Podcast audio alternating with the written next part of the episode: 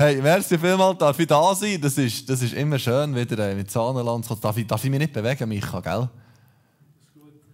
Das ist gut. Hey, brauchen Sie noch einen Kameramann wegen mir, gell? Entschuldigung. Ich bin ein bisschen links und ein bisschen rechts vom Pult, ist gut. Ja, immer. Gut, genau.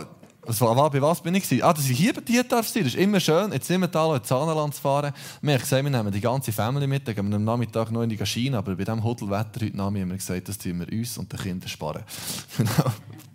Ich weiss nicht, wie das der André gemacht hat. Als er die Predigserie geplant hat, hat er mich gefragt, Joel, kommst du ins Kino? Zum einen Film zu predigen, den ich schon mal gemacht habe. Ich dachte, ja, super cool, Runnings und so, das machen wir. Oder König der Löwen, das sind meine Filme. Und dachte, das mache ich sehr gerne. Und dann irgendwann kommt er und sagt, du Joel, Kino wird nichts, wir sind in unserer Berg-Predig-Serie. Und ich stelle mir so vor, der André vor einem halben Jahr, und er die Serie hat, hat, hat geplant, hat er gesehen, vom Ehebrechen, ah, der, der Text. Komm, wir laden den Joel ein, wir sagen ihm, er kann im Kino kann über König der Löwen predigen und nachher, wahrscheinlich findet es ja dann nicht statt und dann kann er den Text nehmen. Etwa so stelle ich mir das vor. Jedenfalls, heute seid ihr ähm, quasi mit im Boot und ihr müsst jetzt hier oder durch. Ähm, wir schauen uns jetzt den Text an. Das ist einer der herausforderndsten Texte im ganzen Neuen Testament. Nicht nur zum Predigen, sondern für mich persönlich ist einer der herausforderndsten Texte. Ich weiß nicht, ob ihr das wisst, ich weiß auch nicht gewusst, aber was wir wissen, ist, dass jedes Jahr ganz viele Rehe und Hirsche auf der Straße sterben. Wer hat schon mal ein Tier überfahren auf der Straße? Oder angefahren mindestens. Ich bin auch schon mitschuldig. Genau, nicht aber die Polizei die Spuren müssen zeigen und so. Mir sagt, in Amerika sterben jedes Jahr siebzehntausend Hirsche. Bei so, ah, schau, oh, jetzt bin ich schnell. Nein, schau, er hat mir geholfen. Genau, und dann tue ich reinfunken. Merci. Ähm, siebzehntausend Hirsche sterben in Amerika jedes Jahr auf der Straße. In der Schweiz sind es achttausend Rehe und allein im Kanton Graubünden zweihundertdreissig Hirsche. Ich weiß nicht, wie viele es in der ganzen Schweiz sind. Die Zahl habe ich nicht gefunden. Aber es sind viele Tiere, die jedes Jahr sterben. Und so einer, so ein Wildhüter vom, vom Bundesstaat Illinois in Amerika hat das erklärt und hat gesagt, die meisten Hirschunfälle passieren im Herbst. Jetzt wieso im Herbst? Im Herbst ist der Hirsch ist seine Paarungszeit, dort ist er brünstig. Er will, er will das Weibchen, gell? Das ist im Hirsch sein Problem. Also unser Problem ja auch. Und der Hirsch kann nichts anderes und vergisst die Straße. Dann kommt das Auto, bam, Hirsch weg. Darum eigentlich ganz einfache Botschaft, Lust tötet. Das ist nicht nur für den Hirsch so, sondern eigentlich macht Jesus die genau gleiche Aussage. Jesus macht die Aussage nämlich sehr pointiert. In Matthäus fünf, ab Vers siebenundzwanzig, ist eben der wunderbare Text, den ich von André bekommen habe. Ihr wisst, dass es heißt, du sollst nicht die Ehe brechen. Das steht schon im Alten Testament in der zehn Gebote. Doch ich sage euch, schon wer eine Frau mit begehrlichem Blick ansieht, der hat im Herzen mit ihr die Ehe gebrochen. Wenn dich also dein rechtes Auge zur Sünde verführt, dann reiß es heraus und wirf es weg. Besser du verlierst eines deiner Glieder, als dass du unversehrt in die Hölle geworfen wirst. Und wenn dich deine rechte Hand zum Bösen verführt, so hack sie ab und wirf sie weg. Es ist besser, verstümmelt zu sein, als unversehrt in die Hölle zu kommen. Genau, merci für den Text. Jesus ist so fadengrad. Und er, er, er tut, er tut das, was im Alten Testament stand, eigentlich noch einmal verschärfen. Zum Glück hat er eine rote Lösung zum Problem. Aber ich werde zuerst in dieser Prediger machen wie zwei Teile. Zuerst werde ich über den Text kurz reden und nachher noch etwas so zum breiteren Rahmen von Sexualität und Entwicklung unserer Gesellschaft sagen. Aber jetzt zu diesem Text. In den Versen, also wir schauen den Kontext anschauen, nicht wahr? Ähm, in den Versen achtzehn, zwanzig, zweiundzwanzig, sechsundzwanzig, achtundzwanzig, zweiunddreißig, vierunddreißig und neununddreißig und vierundvierzig sagt Jesus neunmal, ich aber sage euch.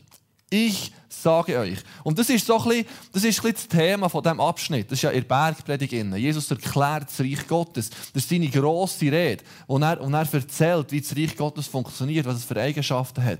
Und dann kommt er her und sagt neunmal, ich sage euch. Und dieser Satz alleine hat unglaublich viel Gewicht. Weil es ist das Ich, Jesus, das Alpha und das Omega, der, der Menschensohn, der Messias, er selber, der kommt, um jetzt das Reich Gottes zu bringen. Er sagt, also aus göttlicher Autorität kommt die Botschaft. Dann sagt er, ich sage euch. Also was Gott sagt, bricht in unsere Welt hinein, spricht unsere Ethik an. Also wie Gott kommt, Jesus kommt und fährt an unser Wertesystem, unsere Ethik, unser Leben, anfangen reinzureden. Und wie, es ist das, was ist passiert mit Jesus, sondern auf die Welt ist gekommen, ist das Reich Gottes hineingebrochen. In, in, in, ins Leben von Menschen sind Menschen geheilt worden, Menschen befreit worden, Menschen sind Gott begegnet. Aber Menschen haben auch gelernt, was es heisst, im Reich Gottes zu leben. Was es heisst, ein Jünger zu sein, was es heisst, ein Nachfolger zu sein. Darum, was Jesus hier sagt, ist wie etwas, das vom Himmel hineinbricht in unsere Welt. Und unser Wertesystem auf den Kopf stellt.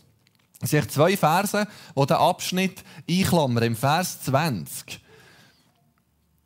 Im Vers zwanzig sagt Jesus, ich warne euch, wenn ihr den Willen Gottes nicht besser erfüllt als die Schriftgelehrten und Pharisäer, kommt ihr ganz sicher nicht in Gottes himmlisches Reich. Und die, die Jünger von Jesus haben auch zugelassen und denken, also, die Pharisäer, das sind, das sind die Heiligen, das sind die... Das, das musst du zuerst mal, also weißt du nicht, es gibt Bauern, die züchten und andere nicht. Und das ist ja immer das Zuchtvieh, das ist der, ich komme nicht so gut raus, aber das ist der, oder? Es gibt mehr Milch und weiss auch nicht was, ich komme nicht so draus. Aber das ist einfach, die Pharisäer, das war da oben, das war absolut top. Die, die, die, die haben perfekt gelebt. Und wir schauen, die, die Jünger haben gedacht, also so ist ja gar nicht möglich, so zu leben. Und Jesus sagt, ihr müsst noch gerechter sein als die. Und erklärt ihnen, wie es aussieht. Es hat vor allem mit dem Herz zu tun. Die Pharisäer haben im Herz, sie waren überhaupt nicht bei Gott, sondern haben einfach sich Mühe gegeben, dass äußerlich alles stimmt, dass alle sehen, wie schön dass sie beten, wie viel dass sie beten, wie gut angelegt dass sie sind. Da haben wir heute gewisse Mühe gegeben. Die Frau hat gerade Hemden glättet, darum hatten die komplette Auswahl gehabt. Merci, Rabbi. Und Jesus sagt, es muss, es muss mehr sein, als die Pharisäer haben. Und dann am Schluss, nach diesem Abschnitt, bringt er einen Vers, der nicht weniger herausfordernd ist. Er sagt dann, darum sollt ihr vollkommen sein, wie euer himmlischer Vater vollkommen ist. Man hat immer das Gefühl, im Neuen Testament ist alles so ein bisschen entspannter, entspannter als im Alten. Ja, das stimmt natürlich, aber eigentlich ist der Anspruch, den Jesus hat, viel höher geworden. Zum Glück bringt Jesus so die Lösung, dass er uns vergibt und uns befeigt, in Gerechtigkeit zu leben. Aber der Anspruch vom Reich Gottes ist, ist noch einmal gewachsen. Jesus sagt, ihr müsst vollkommen sein, wie der himmlische, wie der himmlische Vater vollkommen ist. Das geht natürlich nur durch ihn. Und er macht einen eindrücklichen Punkt. Wir gehen zurück zu unserem Text. Er macht einen, es ist ein ganz eindrücklicher Punkt, den Jesus macht. Er sagt, ihr wisst, dass es heisst, du sollst nicht die Ehe brechen. Das wissen sie alle. Die alle das Alte Testament auswendig kennen. Die allermeisten von denen haben das auswendig kennen. Mindestens die zehn Gebote, ganz sicher. Das ist noch spannend. Wisst ihr, welches das erste biblische alttestamentliche Buch war, das jüdische Gielen haben müssen auswendig lernen? Euer Lieblingsbuch, dritter Mose. So, wirklich, ja, das ist wirklich so. Und, und das ist echt noch ganz ein guter Grund. dritter Mose ist höchst spannend, weil es so viel zeigt von Gottes Heiligkeit von, und aufzeigt, von, was es braucht für Vergebung, was es braucht, wieder zu Gott zu kommen. Darum ist es eigentlich für das Evangelium zu verstehen ganz wichtig. Und er sagt, das wisst ihr, doch, ich sage euch, wer eine Frau mit begehrlichen Blicken ansieht, der hat im Herzen die Ehe gebrochen. Das Schöne ist heute Morgen für alle Frauen, die können sich zurücklehnen und denken, das gibt mir ja nichts an. Gut, ich glaube, es gibt auch Formen von Sexualität, wo das ein Problem ist. Aber, genau. Aber ich glaube eben nicht, dass es nicht nur an Männer ist, sondern es ist an uns alle, wo Jesus etwas anspricht von Reinheit im Herz, von Reinheit in unserem Denken, wo weitergeht, als nur irgendein Verhalten, Kodex einzuhalten, sondern wo es um mehr geht. Ich weiss, als ich gearbeitet habe, noch, als ich noch richtig gearbeitet habe, noch nicht bei Pastor war, ähm, da haben die Arbeitskollegen, wenn Frauen herum waren, immer gesagt, ja, schauen darf man, schauen darf man. Und irgendwie hat mir das noch gefallen, die Aussage, aber ich habe gemerkt, sie stimmt gar nicht. Es ist gar nicht wahr, weil Jesus sagt etwas ganz anderes. Er sagt, schon in dem Innen kann eine Versündigung sein, kann sagen, schon, schon im Denken fängt es an. Und dann sagt Jesus, fährt noch weiter. Und er sagt dann, wenn dir dein Recht dein rechte Auge zur Sünde verführt, der reiss es raus und wirf es weg. Und dann kommt noch das Abhacken vor Hand. Und er sagt, der Beste, du verlierst eins von deinen Gliedern, als dass du unversehrt in die Hölle geworfen wirst. Und die Frage ist mir schon mehr gestellt worden. Ich glaube nicht, dass Jesus das... Jesus hat das ernst gemeint, aber nicht wörtlich. Ich glaube nicht, dass wir anfangen müssen, uns die Augen auszustechen. Das habe ich schon lange nicht mehr gesehen. Wir müssen nicht anfangen, uns die Hände abzuhacken. Aber Jesus macht bewusst eine Übertreibung, um aufzuzeigen, dass sie ihm eigentlich sehr ernst ist. Dass eine, eine tiefe Botschaft drin ist, dass wir unsere Gedanken sollen kontrollieren, unsere Augen sollen kontrollieren. Wieder hier, wo ich gesagt habe, ich habe einen Bund geschlossen mit meinen Augen. Und Und es hat, es hat mit der Reinheit zu tun. Mit Jesus tut ja in der Bergpredigt, wenn man, das hat er sicher angeschaut mit dem André. Das geht ja dort, tut er erklären, was es heisst, ein Nachfolger von Jesus zu sein. Es heisst, seine Jünger sind um ihn herum gesessen. Natürlich auch das ganze Volk. Es war eine Einladung zur Nachfolge, aber es war vor allem ein Erklären, von was es heisst, Jesus nachzufolgen. Was, was es heisst, ein Jünger zu sein. Und dann sagt er, die Eigenschaft eines Jüngers ist, dass er seine Gedanken, seine Augen kontrolliert und dem Meister nachfolgt. Und nicht nur seine eigenen Lust und, und, und, und Gedanken und Wünsche. Wie eben die lieben Schuhe, die mir ständig begegnen. Oder mit den Gitarren habe ich es manchmal sogar, sogar selten mal. Ich brauche ja keine Gitarre mehr. Ich spiele eigentlich nur noch eine Kleingruppe. Und für mich selber, an der Jugendarbeit noch, aber sonst nie mehr. Und, aber irgendwie habe ich das noch gerne, ab und zu mal ein bisschen zu schauen, was es für Gitarren gibt. Und dann, wenn du das machst, die nächsten drei Wochen verfolgen dir die Scheibe. Und, und das ist das, was Jesus sagen will, dass wir uns nicht, nicht mit dem, es ist nicht so schlimm, sich mit Gitarren zu beschäftigen, aber nicht mit dem Falschen. Sonst nährt es etwas im Oberstübli, das nicht gesund ist, das nicht gut ist. Darum sagt Jesus, wir müssen das schon dort anfangen zu kontrollieren. Darum Nachfolge heisst auch Heiligung. Nachfolge heisst, dass unser Herz dieser grösseren Sache von Christus dient und nicht uns selber. Die Verse kann man nicht stehen lassen, ohne dass man sagt, ohne dass, dass die Botschaft vom Kreuz kommt. Jesus hat Vergebung geschaffen. Das kann uns so verdammen, dass wir denken, also das, das, also, das kann ich nicht. Oder habe ich bis jetzt nicht geschafft. Ja, das ist so, das geht uns allen so. Darum brauchen wir Vergebung, die Christus reinigt. Und der Punkt ist, mit, mit der Kraft vom Kreuz kommt nicht nur Vergebung, sondern auch eine Befähigung, so zu leben. Eine Leidenschaft innen, das heisst das, was in Jeremia steht, dass wir ein neues Herz bekommen, dass innen drin eine Leidenschaft für das Reich Gottes kommt, wo, wo immer mehr sich trainiert, Gott zu dienen und nicht der Welt zu dienen, nicht unserer eigenen Lust zu dienen. Das ist ja, ich glaube, das ist ausweitbar, nicht nur auf Sexualität, sondern sonst eben, wie der andere gesagt hat, auf unsere Begierde, auf das, was uns interessiert und das, was uns irgendwie so, so gelustet. Yes, das war der erste Teil gewesen. Wie lange habe ich gebraucht? Ich sehe, da hängen die Uhr nicht. Sie bekommen neue Brille gleich. Nächste Woche sollte sie kommen. Einmal jetzt gesehen ist. Ja, Viertel ab. Gut. Das heisst, ich bin schön in der Hälfte. Come on, das ist gut aufgegangen. Genau. Aber Sexualität, es, ist ja, es geht in das rein. Ich, ich möchte wie noch zum Gesamtkontext von Sexualität etwas sagen. Wir sind in einem Wandel inne. Und der Wandel hat schon lang, lang, lang angefangen, bevor wir zwei auf der Welt waren. Hat sich irgendetwas in unserer Gesellschaft an Werten anfangen zu verändern und anfangen zu wandeln. Das ist nicht per se schlecht. Aber es gibt ein paar Auswüchse, die sehr ungesund und sehr negativ ist aus unserer christlich-ethischen Sicht heraus. Es gibt in verschiedenen Bereichen Werteverschiebungen. Ja, jetzt das zweite Mal, das dritte Mal. Ich denke, es macht einfach Neues, geht mir einfach den Dongel runter. Es gibt verschiedene Gründe, auf die Knie zu gehen, aber genau, das war jetzt wegen dem gewesen. Was ist unser Lebensziel? Früher war es vielleicht, ich will reich werden. Heute ist es eher, ich will glücklich sein. Es gibt ja viele Leute, auch junge Leute, die arbeiten nicht hundert Prozent, sondern sagen, ich will lieber noch ein bisschen auf die Ski. Oder zweitens, es ist auch nicht nur schlecht, genau. Zweitens, es war vielleicht Karriere zu machen. Heute ist das Ziel vielleicht eher, meinen Träumen zu folgen. Oder einen Traumpartner zu finden. Und andere sagen, ich will lieber inneren Frieden haben.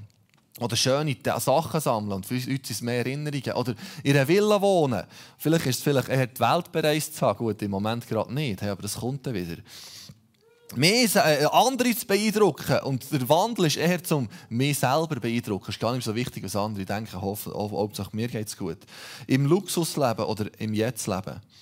Ähm, da habe ich eine ganz komplizierte Grafik gesehen, von wie sich Werte haben gewandelt haben. Ähm, das wäre sicher noch zu ergänzen mit den, mit den Jahren jetzt, wo noch einmal ein Wandel drin ist. Aber wo von von Recht und Ordnung, vom Gemeinsamen etwas erreichen, zu Individualismus und Pluralismus geht. Ich bin im Mittelpunkt, ich bin wichtig, ähm, mein Wohlergehen. Und wo dort ein starker Wandel drin ist. Und auch in, in, in Bezug auf Theologie haben wir einen Wertewandel. Wir haben alle ähm, einen Wandel durchgemacht, von einem sehr strengen, sage ich jetzt mal, ähm, Evangelika- Evangelikalismus, wo wir zu herkommen, zu einer gemässigten Form, sage ich jetzt mal, wo ganz viele gesunde, gute Bewegungen drin sind. Zum Beispiel, dass Frauen heute dürfen predigen, finde ich sehr begrüßenswert. Ich finde, finde ich, äh, extrem begrüßenswert. Das ist von mir aus gesehen, die Bibel ist absolut begründbar. Und ich kann nicht verstehen, dass man es früher nicht gemacht hat. Da haben wir einen Wandel hinter uns. Es gibt auch solche, die das noch nicht gesehen. Aber grundsätzlich, die meisten haben nicht den Wandel mitgenommen. Wir sind von Art und Weise, glaube ich, gnädiger geworden. Gnade wird mehr betont als, als Gesetz und so weiter. Wir haben einen gewissen Wandel erlebt, aber er geht noch viel weiter. Und es gibt Sättig, die wollen noch viel, viel weiter gehen, wo für mich irgendwo der Punkt kommt, also für ganz viele von uns, wir müssen sagen, hier, hier irgendwo gibt es eine Grenze, wo der Wandel nicht mehr weiterkippen darf. Wir reden heute vom Postevangelikalismus. Und der Postevangelikalismus, ich weiß nicht, ob ich das richtig erkläre und richtig begriffen habe, aber soweit wie ich es verstanden habe, ist die Idee von, von dieser Bewegung, dass man eigentlich das Evangelium anfängt anpassen der postmodernen Welt. Wo man probiert, wie es gegenüber zu sein, wo man nicht nur der In- wo man nicht nur die Form anpasst. Die Form haben wir schon lange angepasst. Wir singen moderne Lieder, wir haben ein Schlagzeug, wir haben Gitarren, wir haben Wir, wir haben eine moderne Aufmachung. Das I C F ist das grosse Vorbild, wo, wo eigentlich die Form der Gesellschaft anpasst, aber der Inhalt biblisch konservativ bleibt. Und jetzt gibt es Bewegungen, die sagen, wir passen Form und Inhalt der Welt anpassen. Aber ich frage mich nachher irgendwo an den Punkt, wieso machen wir denn noch Kirche, wenn wir so das Gleiche sagen wie alle anderen. Und gerade im Bereich von Sexualität ist dieser Wandel ähm, sehr massiv. Und wo eben so Postevangelikale, oder wie man das so immer benennen will, sie benennen sich alle etwas anders, ähm, wollen in die Strömung hineinwirken und sagen, wir, wir, ähm, wir tun unsere Werte in Bezug auf Sexualität echt dem anpassen, was die Welt sagt, und tun das noch irgendwie noch biblisch begründen. Und das hat uns sehr beschäftigt, das hat uns sehr, sehr, sehr stark beschäftigt. Darum haben wir ganz viele verschiedene Autoren zusammengenommen und haben das Buch geschrieben, das andere hat erwähnt. Und ähm, Das Coole an diesem Buch ist, dass es auf das ganze breite Autorenschaft kommt. Oh, Autoren, Autorenschaft, wie man das immer sagt.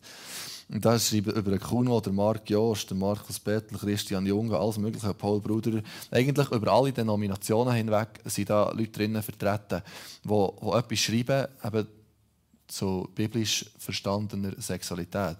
Das muss niemand kaufen, aber der andere hat das Paar, das man sich bei ihm abkaufen kann. Aber das, das muss niemand kaufen. Aber echt, uns ist es wichtig, irgendwo einen Punkt zu setzen und zu sagen, hey, das sind noch Werte, wo man sich daran festhalten kann. Nicht am Buch, sondern an der Bibel haben wir es. Aber wo man sagt, wir nehmen aus der Bibel, wie verstehen wir die Bibel, wie legen wir sie aus. Und ich habe, äh, nach meinem Studium habe ich ähm, das Gefühl hatte, Gott sagt mir, ich soll noch weiter studieren und den Master machen. Und dann war die Frage, zu was für einem Thema und so. Und ich hatte irgendwie den Eindruck, ich sollte mich mit Sexualität vor der Ehe beschäftigen. Und ich dachte, wieso, also alle anderen denken, wieso macht der das jetzt? Das ist doch klar. Aber irgendwie habe ich gefunden, ich wollte das für mich theologisch klären, aber auch wie, wie eine Studie machen, wie ist überhaupt die Situation. Weil ich habe gemerkt, unter jungen Leuten, wenn man im Praise Camp war oder an anderen Orten, ist das die meistgestellte Frage. Egal zu was es ein Referent hat geredet, wenn es Q und A gegeben hat, also eine Fragerunde, egal zu welchem Thema, der konnte über Reich Gottes, der konnte über, über Hockey, über weiss auch nicht was reden. Die Frage, die immer ist gestellt wurde, ist, Ähm, wie das mit Sex vor der Ehe aussieht. Und ich habe gemerkt, junge Leute suchen sich einen Weg, dass vielleicht irgendeiner, irgendeiner einer von diesen Heavys da sagt, das ist voll okay, ihr könnt machen, was ihr wollt. Aber zum Glück hat das keiner von denen gesagt. Aber ich habe gemerkt, das ist etwas, das beschäftigt. Und ich habe gemerkt, ich werde mich mit dem beschäftigen und, und das für mich klären, aber auch für andere. Und jetzt mit diesem Buch habe ich gemerkt, das ähm, überkommt eine hohe Relevanz. Irgendwo das können auch theologisch gut begründen. Und ich weiss nicht, wie weit das euch klar ist, und, aber ihr müsst jetzt hier durch die nächsten zehn Minuten gebe ich euch einen kurzen Abriss, wieso dass ich glaube, dass Sexualität in die Ehe gehört. Das gibt noch viel, das ist immer nur ein Aspekt, den ich hier erwähne. Das Ganze ist viel breiter. Ähm, das hier, hier kommt es ein bisschen breiter daher, als das, was ich jetzt hier sage. Aber, ähm, aber ich glaube, es ist etwas, was uns gut tut, nicht nur den Jungen, sondern wir tun das, also das bewusst im C L Z auch mal predigt, dass wir wie Ähm, unsere Kinder entsprechend prägen können, unsere Grosskinder entsprechend prägen können. Nicht, weil es einengen sollte, sondern das, was Gott setzt an Leitplanken, das führt immer zum Leben. Das führt immer in die Freiheit. Das, das, das beschützt uns und ist nicht, ähm, dass Gott uns irgendwie einengen oder etwas vorenthalten will. Das ist auch, wenn Jesus sagt, ähm, «Tut nicht andere mit begehrlichem Blick anschauen», dann hat es damit zu tun, dass er uns schützen will. Dass er in uns innen Freiheit und Leben hervorbringen will und nicht Gefangenschaft von irgendwelchen Sachen.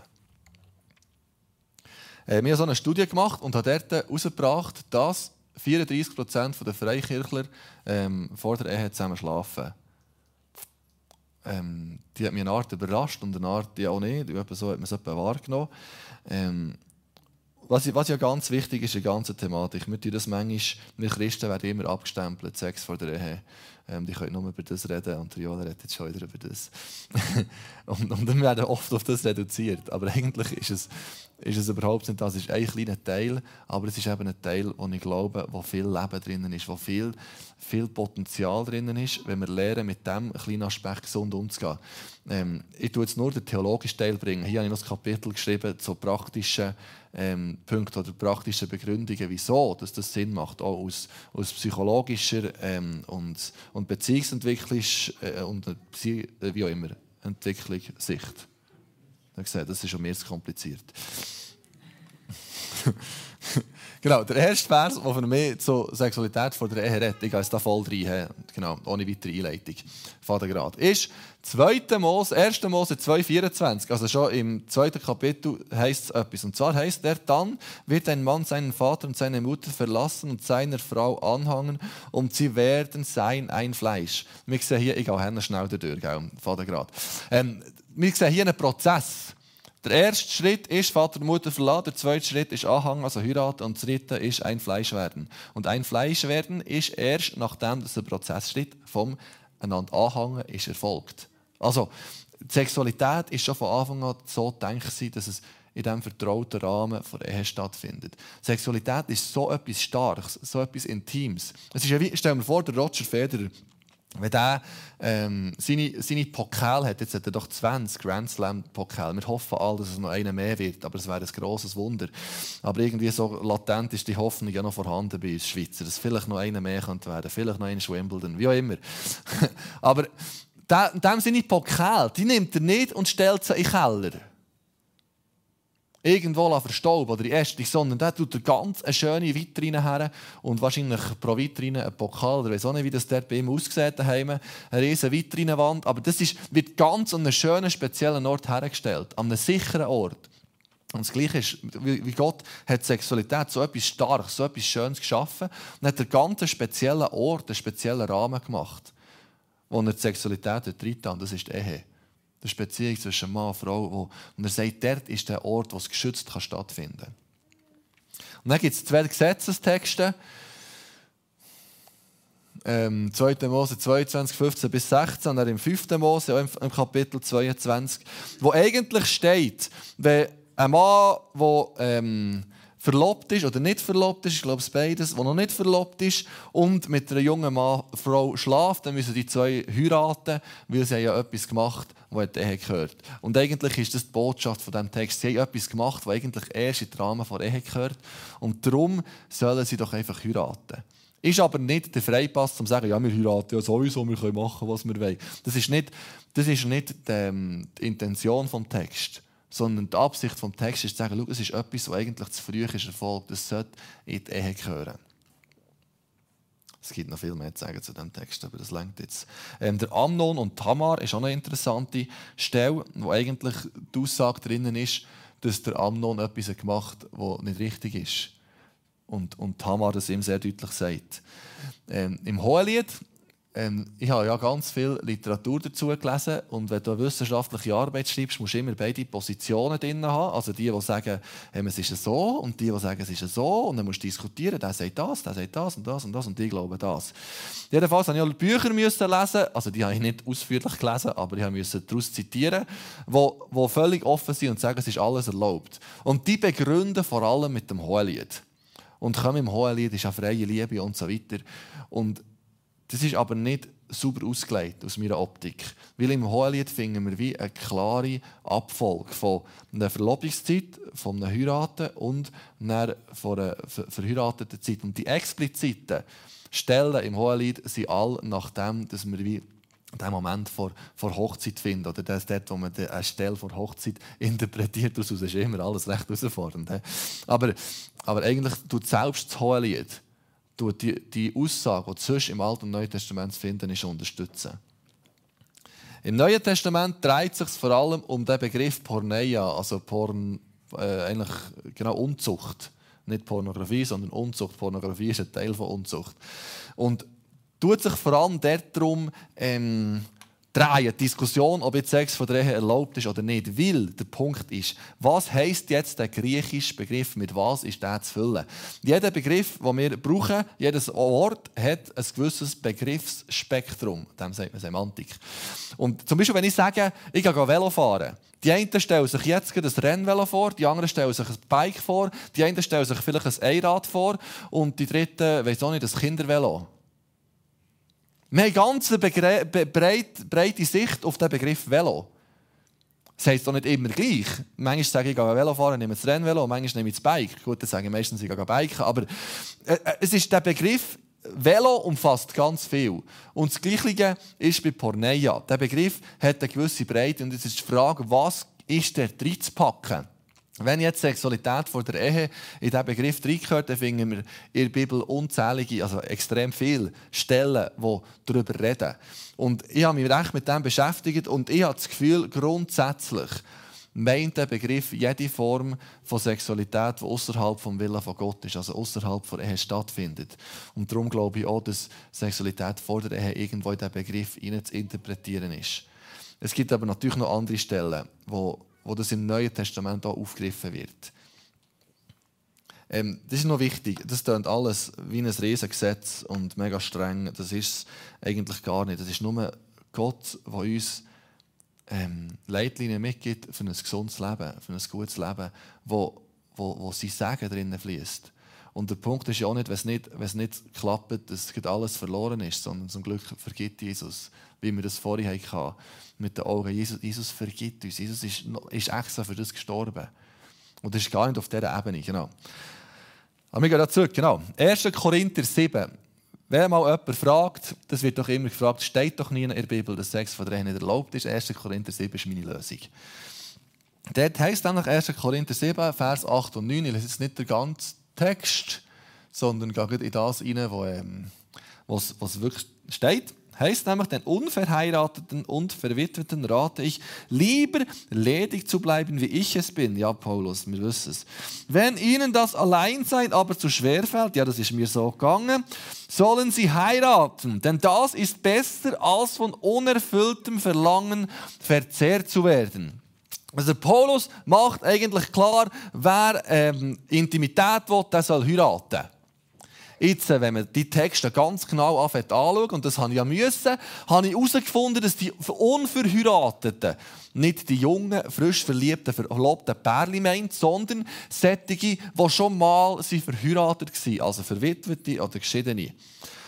Ähm, wegen dem ist die Aussage trotzdem noch relevant, weil der Paulus alles eigentlich grundsätzlich sagt, Sexualität gehört in die Ehe. Er bringt es aber dann noch explizit für die Jungen.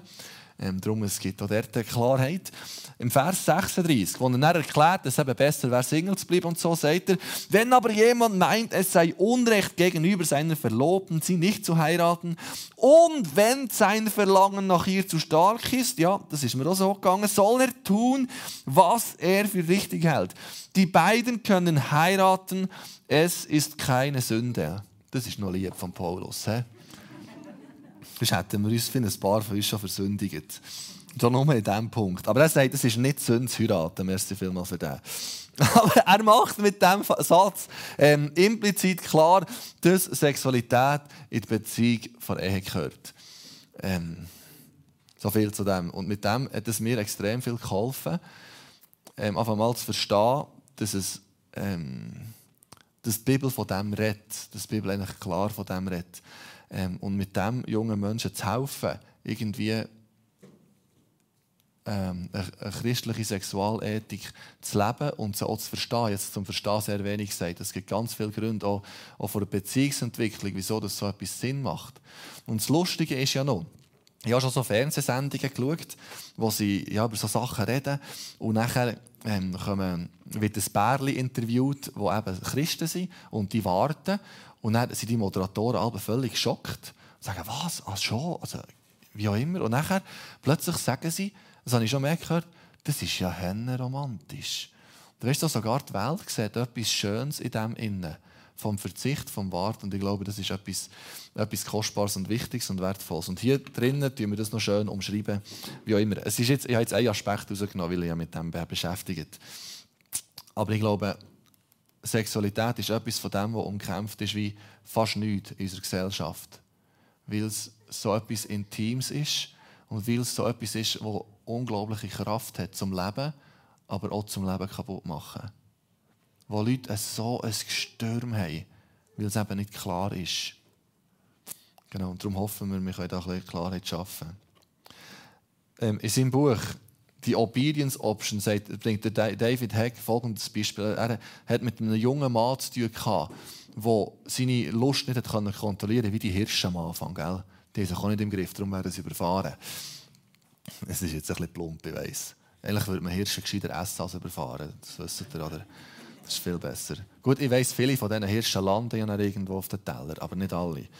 Weil nicht alles kannst, nicht mehr, nicht mehr alles kannst brauchen. Aber der, der, der David Heck beschreibt in diesem Buch von einem Gespräch, das er kam mit einem jungen Mann, der seine Lust nicht kontrollieren konnte, und sagt, mein Verlangen ist so stark, ich kann nicht anders als irgendwie mit Frauen eine Sache haben. Und dann im, im Seelsorgegespräch sagt David Heck dem jungen Mann, wie wäre es denn, wenn in dem Moment, wo ihr wieder mit jemandem etwas anfangen wollt, wenn ich komme und sage, ich gebe euch hunderttausend Franken, wenn ihr auf der Stelle aufhört. Dann überlegt der Mann, der junge Mann um ganz kurz und sagt, ja, für hunderttausend Stutz würde ich alles sein, kein Problem. Das ist eine krasse Aussage, weil der hat eine Leidenschaft und ich sage, die kann ich nicht kontrollieren. Und dann kommt eine größere Leidenschaft, hunderttausend Franken. Dann sagt, für hunderttausend Stutz, ja, dann brauche ich das hier nicht mehr. Und eigentlich ist das die Botschaft vom Evangelium. Jesus sagt, ihr habt Leidenschaften, ihr habt Verlangen, ihr habt Lust. Und Jesus sagt, schau, eigentlich kommt viel eine grössere Leidenschaft rein, nämlich das Reich Gottes. Jesus hat etwas gebracht, das unser Denken komplett auf den Kopf stellen muss. Das uns so reinnehmen muss, was im Wort Gottes steht, was die Leidenschaft ist für das Reich Gottes. Dass wir gar nicht mehr fragen nach dem, was eigentlich unsere Lust sind, die nicht gesund sind. Eine grössere Leidenschaft muss die ungesunde Leidenschaft ablösen. Darum umso mehr, dass ich anfange, ähm, im Internet nach Gitarren suchen, umso schneller verschwinden die Schuhe, die mich da ständig plagen. Es ist genau das Gleiche im Reich Gottes. Umso mehr, dass wir uns beschäftigen mit dem, was Gott sagt, mit dem Auftrag, den er für uns hat, umso weniger wichtig wird das, was eigentlich für uns ungesund ist. Und für das bete ich jetzt noch. Jesus, danke vielmals für die Botschaft, die du hast. Herr, auch wenn dieser Text für uns herausfordernd ist, steht in Matthäus fünf. Jesus, es ist nicht geschrieben, für uns einzuengen. Es ist nicht geschrieben, für uns zu verdammen, sondern es ist geschrieben, für uns Leben zu geben. Es ist geschrieben, für uns zu trainieren, als Jünger von dir, dem Meister nachzufolgen. Und Jesus, danke, dass du uns in uns innen, gerade heute Morgen, in dem Moment, wo ich jetzt bete, etwas weg ist, an einer Leidenschaft, an einer Hingabe für dein Reich. Herr, wo wir gar nicht müssen dem, dem nachrennen, was uns nicht gut tut, sondern wo wir uns dir ganz hergeben, mit allem Sein, mit allem Denken, dürfen sehen und erkennen, was du für uns hast und was du mit uns bewegen in dieser Welt.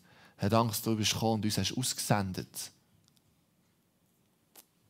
Herr, danke, dass du gerade jetzt, Herr, in uns innen, einen Hunger, eine Leidenschaft für dich, für dein Wort aufwecken und auch, und auch sendest. Herr, dass du uns zeigst, was dran ist, wo wir mit Menschen Kontakt aufnehmen können, wo wir können, können Menschen etwas weitergeben können. Jesus, du bist gut. Amen.